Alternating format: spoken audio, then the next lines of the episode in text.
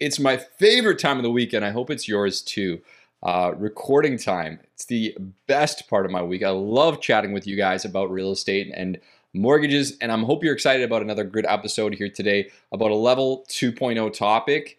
Um, all about holdcos that we're going to do our very best to distill into level 1.0. Now, we're obviously not accountants, we're not lawyers, um, or any of that kind of stuff. So when we talk about these items, it's generally speaking from a broad perspective but it's from perspective that most people really want to hear and, and, want to listen. And specifically, we talked a lot about just lending in general uh, in holdcos. Now, who's looking to lend and or should I say use a holdco to buy real estate? Generally speaking, these are people who are looking to buy real estate for the purpose of business um, or investing. And these are people that we see all the time. There's all sorts of different uses, however. And I think our goal here with this episode is just to give you like a very broad perspective of the ins and outs of why why you may not want to consider uh, real estate in a holdco and some ins and outs of what are the challenges it can place on uh, getting qualified for a mortgage. So for today's episode, Dean Lawton, Derek Williamson, and myself, Alex McFadden, of Thrive Mortgage Co. chat about all the ins and outs about investing and using a hold holdco. So for today's uh, episode, we have a new review, which I love to see. And uh, a new review is from a fantastic listener. He's been great in reaching out and sending us DMs to letting us know he's enjoyed the show. His name is uh, Rob C. out of White Rock. Uh, Rob C says, consistent, valuable mortgage, real estate, investing, and credit advice. I learned so much from this podcast every week. The information is always relevant and applicable to people everyday people's everyday lives when it comes to managing their credit and thinking forward about the real estate ownership or future investments. The guests are very knowledgeable and credible. Thank you, Rob. Appreciate that. And the podcast is easy to follow. The hosts make complicated financial issues and topics simple and easy to understand. Keep up with the great work, guys. Rob, that was a lot, and we appreciate the time that you took out to send us that review. Now, if you want some more mugs, Rob, send us a DM so we can make sure to get you that, plus some delicious coffee. In the meantime, thanks for that. And for anybody else who wants to get a couple of these fantastic Thrive uh, YVR Remo Show podcast mugs, um, with delicious coffee, send us a DM after you've left a five star review because that's the juice that keeps us going. Um, we'd love to hear more about what you guys are enjoying on the show. So before I jump into the episode, we have a new feature coming out where you can leave a voice note. So you can leave us a voice note, send us a voice note, whatever you want to do. And we're going to actually do a question of the week. So we want to find out what the questions you guys have are, and we're going to do our best to answer it on the show. So let's test that out, see how it goes. In the meantime, uh, check us out on Instagram at Thrive Mortgage Co. at the YVR Remo Show. Give us a follow, give us a like, share away, and enjoy the show.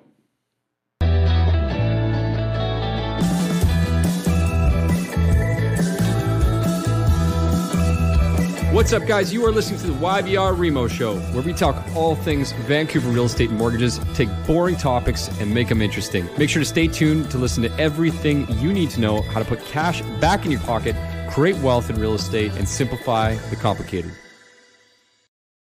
Yeah, so today we wanted to dig into the ins and outs, pros and cons um, of purchasing real estate in a holding company. The question comes up all the time uh, lots of misconceptions and, and, and a lot of uh, suggestions that actually don't make sense. So we wanted to kind of dig into this and give everybody a pretty high level breakdown of where we see it being used, um, where we suggest it being used, and some situations that we don't think it's actually a good fit. And uh, I'll start by saying that we are not lawyers, we are not accountants, so we're going to go high level on this, and you should absolutely have a conversation with your accountant and lawyer before you actually consider doing this. Uh, but we can speak to it from a financing perspective. And uh, yeah, why don't we kick it off?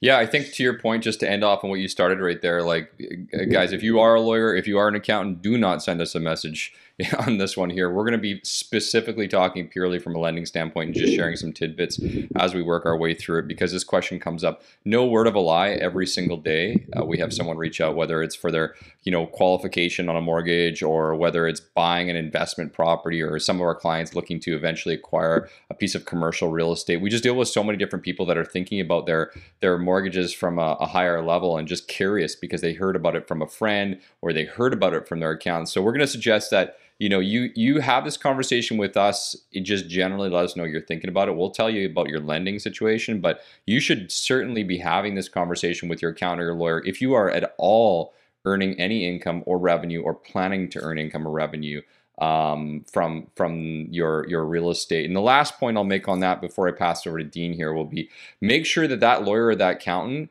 is not giving you just independent advice. Make sure they're having a conversation with your mortgage broker team, so us, so that we know what's going on. Because a lot of times accountants and lawyers recommend things without considering the ramifications of what you can do on your mortgage financing, and that unfortunately can cause you more challenges. So again, we always talk about teams, so it's got to be it's got to be cohesive, right?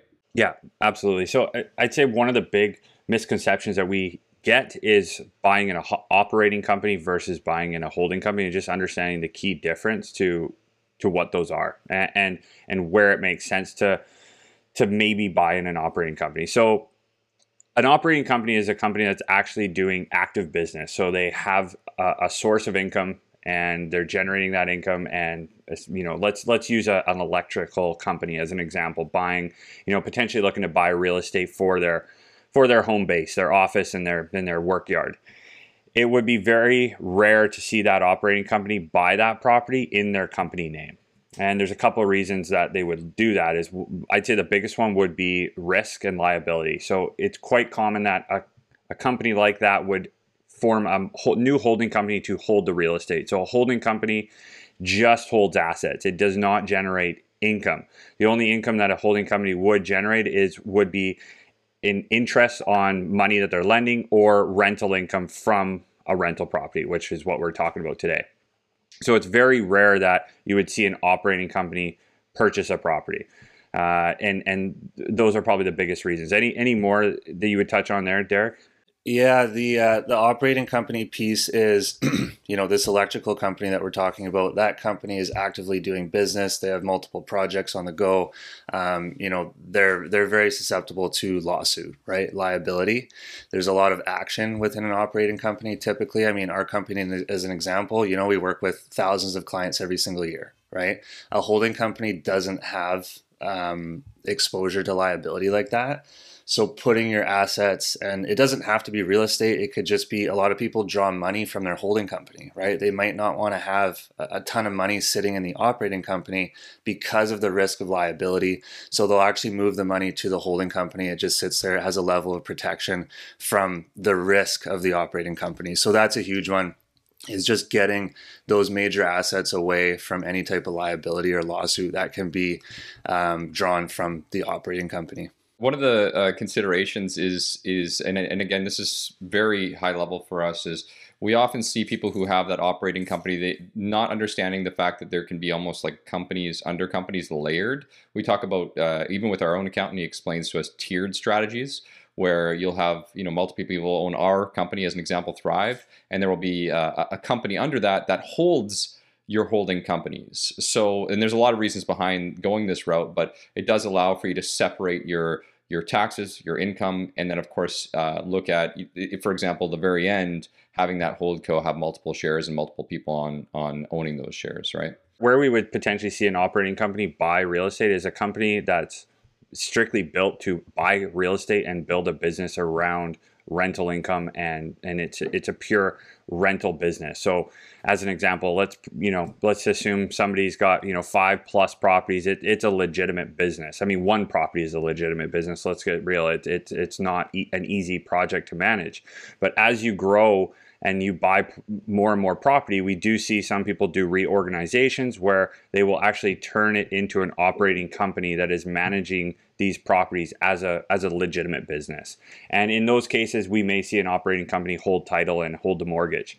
And then to Alex's point, it, it's it's quite common that we just see that layered approach as they accumulate them. You know, the operating company is managing the holding companies that are holding the assets and managing the assets. So you know there's a lot of there's a lot of different ways that you could go down this road but in the i'd say the most common uh, or uh, entity would be a holding company opposed to an operating company we get a lot of questions like you know a lot of people a lot of people who are self-employed run into the same issues which is they don't claim enough income on their personal taxes right um, and there's obviously tax benefits if you have a corporation you can leave money in the corporation but we run into this a lot where people who are self-employed don't qualify for the size of the mortgage that they were hoping for with traditional lenders and the question always comes up can I just buy it in my business? Then you can use my business income. Can I buy it in a holding company and then you can use more income for my business?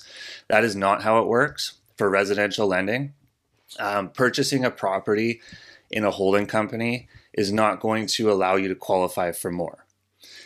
It is quite literally a different entity going on title for potential tax benefits. Talk to your accountant, um, asset protection, liability protection. Talk to your lawyer.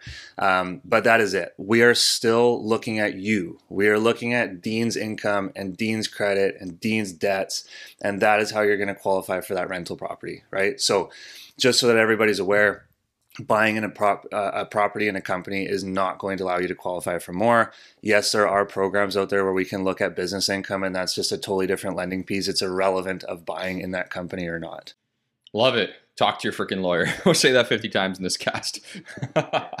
That's awesome. Yeah, no, absolutely. So, uh, where this comes up really commonly, so I mean, just want to touch on real life scenarios where people ask these questions, just because people listening to this cast are probably like, oh, what about this? What about that? I, I get this a lot of times actually from real estate agents asking like about uh, buying, um, you know, buying in their next property in their company. Like, hey, can I buy it in my personal real estate corporation? What does that look like? Can I use that? Income where does that go? Um, i hear it from you know people who are buying their second or third real estate investments like hey i, I saw this post. So it's a lot of hearsay and I mean, I just want to kind of uh, go back on what you said, Derek. Is like, no, you're not buying this in your personal real estate corporation, or maybe Dean, you mentioned that you're not you're not buying it there, and it's not necessarily allowing you to qualify for more to stick it in a corporation. I think that's an important factor to consider. Um, we haven't really talked about what the lenders will look at and what they won't look at from that perspective, so I think we'll get in that get into that in a minute, but you know, just looking at it from a perspective like you mentioned, uh, I mean, Dean, why don't we just get right into it and talk a little bit about the uh, the ability to kind of sell or or buy these pieces of real estate in some real life scenarios where we actually do see it make sense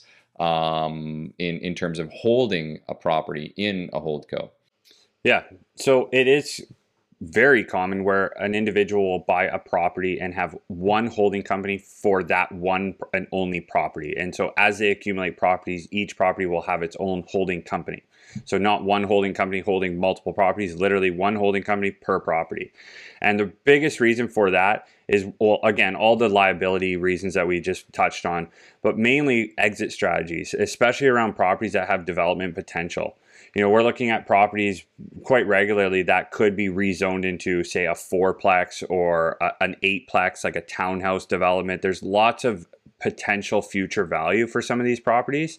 And so, uh, somebody with a developer's mindset sees that, okay, in the future, what can I do with this property? How do I exit? How do I sell and, and realize a, a bump in appreciation, essentially, profit from just appreciation and future use? And so, what they'll do is they'll actually sell the shares of the company opposed to selling the title of the home. So what would happen is a, a potential developer, somebody that does build townhouse projects, would buy that holding company. And, and it, by buying the shares of the holding company, they then acquire the asset, which is the title of the property. And now they don't they don't pay property transfer tax on that purchase because there's been no change in title. They're just simply buying the shares of the company that own title. So that is one way that we avoid a pretty significant tax. And again it's not it's not going to be a value for the seller from a dollar's perspective but it's going to open them up to a far more you know wider range of, of buyers especially around the developer side that will really really value you know the ability to not have to pay transfer tax. Yeah and kind of tying into that, you know, outside of development properties, I read an article about estate planning and succession planning. So, you know, if you own a handful of properties, or maybe it's even two properties, and uh, you have plans on passing these properties down to your kids, there are ways to structure properties in, you know, family trusts and companies, and, and it's a similar structure where, you know, instead of passing title to your son, you're actually just adding him as a shareholder to the company and the and the asset is is transferred down from there. So there's a lot of potential benefits um, tax deferral uh, options that you can look into there. Um, we also see corporations being used on everything commercial. If you are buying a commercial property most lenders actually 100% require you to be purchasing it in a corporation. They won't let you purchase it personally. Um, so that's from a mortgage standpoint But over and above that, when you are purchasing a commercial property, uh, you know, there's typically greater risk, liability. You have a company operating in that property. You know, it's not just mom and dad living in there and paying you rent every month. So having that asset protection and, and liability, that kind of screen of liability is really important. Yeah, just one piece on on on that. So it, it's funny, like a lot of people kind of think of this concept what is a holding company? Like look at it as another person another entity. And in that case where you're buying for commercial use it is very common that the own the operating company will set up the holding company to buy the property and then that holding company is renting the property to the operating company. So it, it's one owner that manages everything but he's actually paying himself rent and himself being the holding company that we should look at as, a, as its own entity. It is. It's it's almost like another person. Uh, you could if you're looking at this in layman terms, right? Yeah, in a real life scenario is Thrive. Um, we recently purchased an office that we're currently building out, and Thrive is actually going to be paying rent to the operating company that owns the, the building, right? So um, it's a tax write off for Thrive because Thrive is actually going to be utilizing and operating within that. If you're buying a property that you're going to be leasing out, obviously it's a little bit different. The tenant is the one that's paying you the rent. Um, outside of that, we we have a lot of clients that will buy together. They'll they'll create a JV, right? So this is two, three, four people buying properties together. And a really good way to structure that is, you know, rather than having four people on title of three properties, uh, you can create that holding company and four people own their you know divided interest shares in that corporation which is purchasing the property. And obviously outside of that you have your legal um, ownership agreements drafted up and, and everything that goes along with that. But those are three really common scenarios. So anything for the purpose of investment we rarely rarely see people buy an owner occupied residence in a co- corporation. I've never seen it make sense but again maybe there's something i don't know there. Uh, so anything for the purpose of investment anything and everything commercial jvs and then properties that could be producing a large amount of uh, income or appreciation, whether it's, you know, um, development property or what have you. Those are four very, very common situations where it typically does make sense to purchase in a corporation. Yeah, we've touched on the JV structure in previous episodes, especially with Jared Hope and, and how to structure that. Does a JV doesn't have to involve a holding company? Be, we'll, we'll be clear on that. Like a JV could be multiple things, so we won't go deep into that. But a holding company is a great uh, vehicle for a JV opportunity. So why don't we pivot to the lending piece? And I think that's the area that we're probably most comfortable, you know, talking about where we don't necessarily need the lawyers to uh, give us caveats, and it's more of a general conversation around um, around that. And so, without advising directly on whether or not it makes sense for you from a tax or or a, a, you know an estate planning standpoint, just purely from a lending perspective, putting your mortgage into a hold holdco or buying a property in a hold holdco does limit your solutions. It does limit your options, and it will change your total cost as it pertains to your mortgage. So, so that's another reason that Derek, you know, you brought up. Obviously, you know, definitely, I, and I haven't seen anybody do it from an owner-occupied, you know, primary residence standpoint because I think you're generally speaking capital gains exempt. You don't have to pay the additional taxes on that, but uh, you know, lenders don't want that on their books. They're not looking for that, generally speaking, residential lenders, residential mortgage products, right? If you walk into, uh, you know, uh, most, I guess, typical lenders or products and rates and things of that, that nature that you see online, you're not paying that. Like you're not getting those interest rates. You're not buying it with 5% down, these types of things, unless you're looking at things like a bare trust agreement again. And that's where the lawyer caveat comes up. I'll throw that out there. Uh, but for, for, the perspective of borrowing, um, your lenders are still looking for it to be in your name your name. They don't want you to buy this in a company. Yeah, there's really no benefit. There's nothing positive uh, when it comes to the lending component uh, in for buying in a holding company. Like lenders are not jumping wanting that. Uh, it's going to limit you. There are a lot of lenders out there that actually won't offer financing a holding company for residential properties. They will just say no. It has to be in your personal name. So right away, your lender pool is shrinking and being mortgage brokers the more lenders that we have access to the better right? Like maybe you need that credit union to get that higher qualification or maybe we don't have access to that interest rate because we can't go to that bank right? So you immediately do limit your options. Um, not to say that there aren't some good options out there but you do limit yourself. Like alex mentioned a lot of these lenders will add an interest rate premium because of that right? So a lender looks at this and goes like well why doesn't derek just want to buy it in his personal name? Right is it is there is it you know is there is there risk in this mortgage going under? Is there risk in foreclosure? And and this is kind of you know pushing derek away on the liability component. So they look at it from that aspect and and because of that they always will add a bit of a risk based premium. You might get a 0.25% lift on the interest rate which again it's not the end of the world uh, but you're not getting best possible rates uh, in most situations and, and, we're increasingly seeing premiums in this space, anyways. Uh, you know, a rental property, regardless of who's on title, a person or a, a, holding company, we're seeing premiums to the rate just simply because it's an investment property. So this is common, and we should probably expect more of this going forward. Yeah, so like I just want to touch on that for a quick second here because what is one of the first things that people ask us always what are the interest rates? Obviously, it's not a question 99% of the time we can answer. Hey, there's a range of X to X, but we need to know 53 other things first. But yeah, to that point, I think the first time someone buys an investment property or even like the second time when they're doing a refinance or something of that nature, they're often surprised to say, "Well, why is why why is this lender you know, surplusing the interest rate or adding a certain amount. Why isn't it this amount? We have to be honest here. Lenders mm-hmm. are not looking for rental properties on their books. It's not what they're looking for. Generally speaking, you have to keep in mind these lenders are looking for what they would consider to be the safest possible investment, and that is your owner occupied residence. That's what they're looking for. And, and, and another thing to keep in mind is a vast majority of lenders that are out there, a large percentage of them, uh, it's, it's in, like, let's use, for example, a monoline lender or mortgage finance company. It's not their money they're lending, they're lending money from investors. And so these investors decide what the parameters of your mortgage should be to offer you X amount of rates. And going back to the rate conversation, that's why when you see these rates online, it's so difficult for so many people to qualify for them uh, because you don't fit those parameters. So I know I kind of went around the the the pond, so to speak, and and just coming back to the hold co piece is again you're going to get surplus for your rental rate already. The hold co just adds another layer where you are reducing your options. The more you reduce your lending options, the less that we can qualify you for, or the less solutions available to you. As much as possible, you always want to provide yourself the most options Alex, you mentioned right when we started, the Bare Trust Agreement is a great way to circumvent this, and and we can get it really deep into that. And again, talk to the lawyer about that one. But I, I, think depending on how many people respond to this episode and send us a DM and let us know, maybe we'll have uh, a tax accountant or a lawyer come on. I don't know if it'll be the most exciting episode in the world, but we'll have somebody come on and we'll try to spice it up and we'll talk a little bit more about that. But just know that there are, to your point, Dean, thank you for that. Uh, some ways to, I wouldn't say maybe circumvent uh, is a little bit on the high level, but uh, get around a portion of, of those issues, right?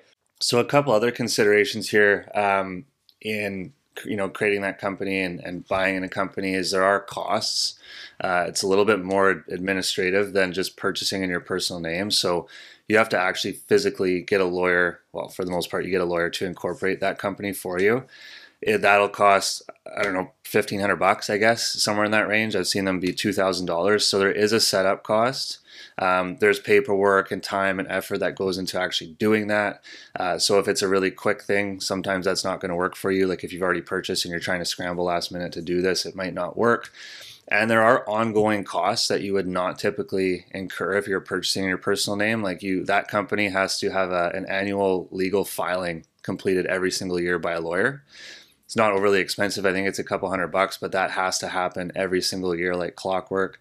And you also have to prepare financials. You have to do taxes for that company. It's another entity, right? So depending on the cost of your accountant, that could be 1500 bucks a year going forward. So you really have to look at this and say, you know, I'm buying a $300,000 condo that I'm, I'm, I'm netting five grand a year right? Rental income, I'm netting five grand a year. Does this make sense with the costs that I'm going to incur and the extra administrative work to keep this ongoing, right? So, again, talk to your accountant, but there's typically a level of income or profits that you should kind of be anticipating to make it make sense to buy in a holding company. So those are just some of the other considerations. Then obviously the mortgage thing that can be a bit of a clawback as well. It can be restrictive, uh, and it, yeah, just limits your options. I think in addition to that, the point that you didn't uh, bring up, but is a, a, side product of all of that, is the time. The time. And uh, in every single aspect of your your mortgage or real estate financing journey, um, you know, you have a life. You probably work a full time job. Maybe you have a side hustle. You maybe you have kids, uh, and, and, and you got so many different things going on. And when you have to start managing, obviously now this holdco, uh, different conversations with accountants and things of that nature. Again, it might make a ton of sense to you. You should have that conversation up front. But do not forget there is time that goes into managing and creating and building and looking at all these structures, and that's where things can kind of fall apart because if you're not maintaining it or managing it, then it all is for naught. We've touched on most of this so far, but just to give you guys another kind of high level here. So obviously the asset protection piece, it does put a layer, you know, between you and that property from a liability standpoint. Um, there could be tax benefits. Uh, tax deferral is typically what we see. Um, chat with your accountant, but you know that's where you're typically holding the the proceeds or the profits. It goes back into the corporation, and until that money's drawn personally, you typically won't see that that major tax bill. Um, estate planning and succession planning, whether that be family or just selling a property, uh, selling the shares of your company, which gets rid of that property, which just opens up options. Um, sometimes we see that mortgages don't register on your personal credit bureau. It really, really depends on the bank. Most of the time they do, but sometimes they don't, which can be beneficial in certain, um, you know, personal property acquisition situations. And really, like for, from a business standpoint, if you have an operating company, you know, you're separating that liability again, right? Like the operating company is where all the risk and liability is, and it allows you to purchase and acquire property and real estate and assets and just separate that liability completely there's so much that goes into these things and and Derek you, you did a great job explaining that hey one thing I want to touch on really quickly and I don't know if we got into much detail you brought up the the flip strategy like why someone would want to do that for the purpose of uh, flips. Is that something you want to touch on really quickly? Yeah so I mean a flip like just getting back to you know the structure of are you expecting this property to produce a fair amount of profit? And most of the time if you're going into a flip you sure hope so right? Or it's probably not a good idea. But you know if you're going to make a couple hundred thousand dollars on a flip like that's a fair amount of money that if you do that in your personal name as an investment capital gains all the other taxes that come with that it's pretty hefty. And that's a cost that you have to consider to see if it actually makes sense to take on that project. Whereas we've seen somebody that if you're doing repetitive flips, if it's over and over and you're kind of turning it into a business, um, sometimes in those situations it can be looked at as business income right? So sometimes uh, including the corporation uh, in buying the property in, in a corporation can actually have some tax benefits there because you're looking at that like business income with write-offs and you know you draw dividends from the corporation. It's just a totally different structure. So if it's a one-off, for sure there's probably some short-term benefit. If it's ongoing and that's kind of what you're doing for work, you can actually try to structure that as a business with your accountant and, and have the income looked at in a different in a different uh, way.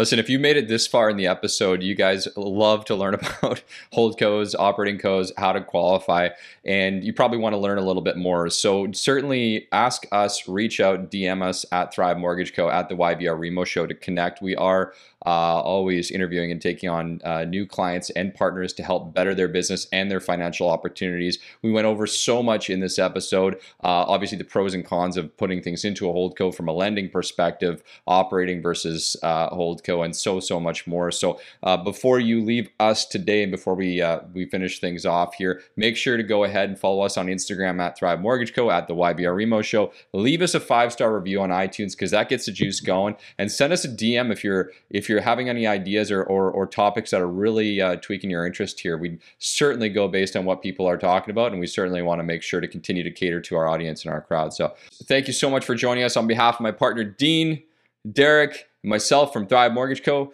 Uh, if you're enjoying the episode, make sure to subscribe. We'll talk to y'all soon.